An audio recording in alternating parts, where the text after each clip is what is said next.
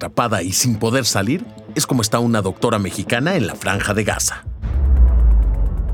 Soy Valentín Cataldo y vamos con N Diario, un producto de N Podcast. No olviden seguirnos, activar la campanita de notificaciones y entrar al nuevo canal de N Media en YouTube. N Media, todo junto.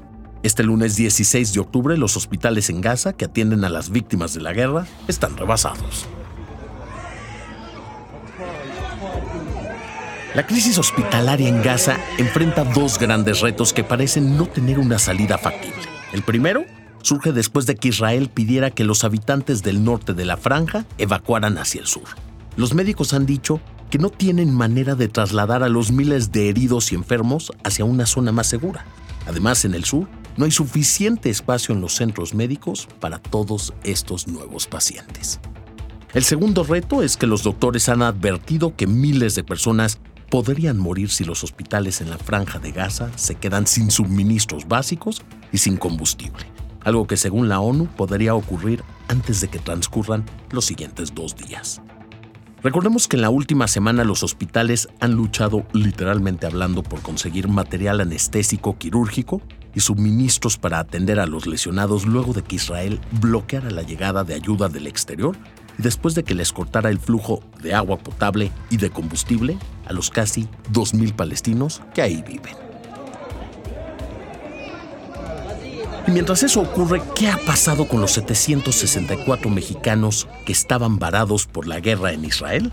De acuerdo con Alicia Bárcena, secretaria de Relaciones Exteriores, se sigue trabajando para que todas estas personas puedan salir de territorio israelí.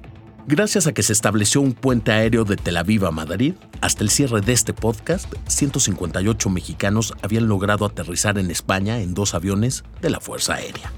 Estas dos aeronaves estarán volando a Israel y de regreso hasta lograr que todos los ciudadanos de nuestro país abandonen el conflicto. Y a partir de ahora, los mexicanos que se encuentran en España buscarán por su cuenta regresar a México. Y quienes así lo decidan podrán hacerlo a través de la aerolínea Iberia, pues dará un precio preferencial hasta para 30 asientos por día en vuelos directos de Madrid a México y en los últimos días se dio a conocer el caso de una anestesióloga mexicana de nombre Bárbara Lango, que ha dedicado gran parte de su vida a realizar misiones humanitarias internacionales con Médicos Sin Fronteras, y quien actualmente se encuentra atrapada junto con su esposo en la franja de Gaza. La Cancillería mexicana pidió a las autoridades de Israel que faciliten la salida de la doctora y además han dicho que están en comunicación con su familia.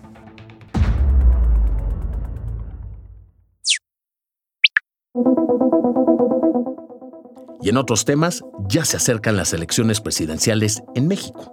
Y debido a esto, elementos del ejército estarán a cargo de la seguridad de los aspirantes.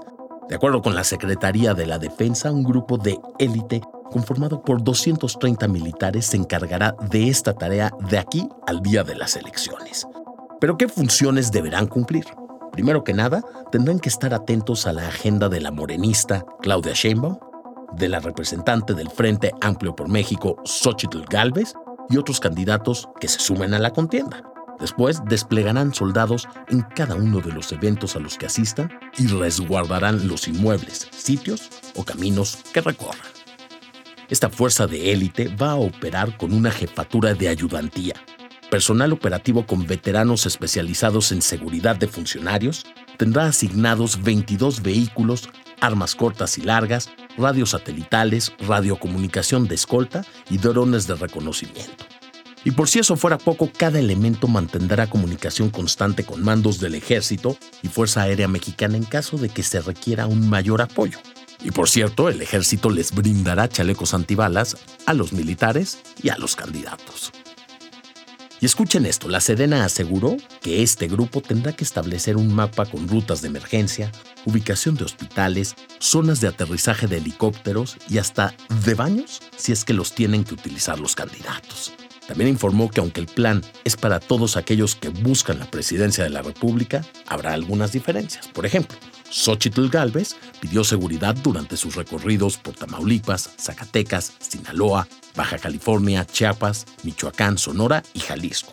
mientras que Claudia Sheinbaum solicitó que la vigilancia sea discreta y que le permita tener mayor acercamiento con sus simpatizantes. Y por último, con Movimiento Ciudadano, aún no se han definido las medidas que se tomarán ya que el partido aún tiene pendiente definir a su candidato presidencial. Y díganme una cosa, ¿ustedes creen que es suficiente la seguridad para los candidatos a la presidencia de nuestro país? Por favor, contesten nuestra encuesta en la sección de comentarios.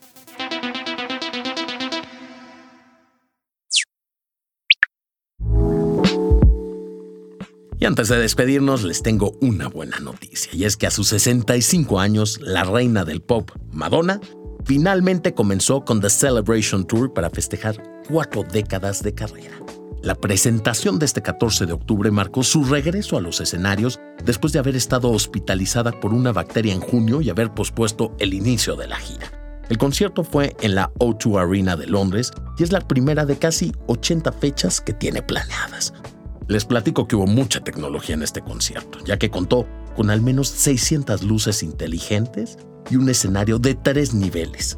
De hecho, su concierto se hizo tan viral que Google Trends reportó que las búsquedas del Celebration Tour crecieron en más de mil por ciento.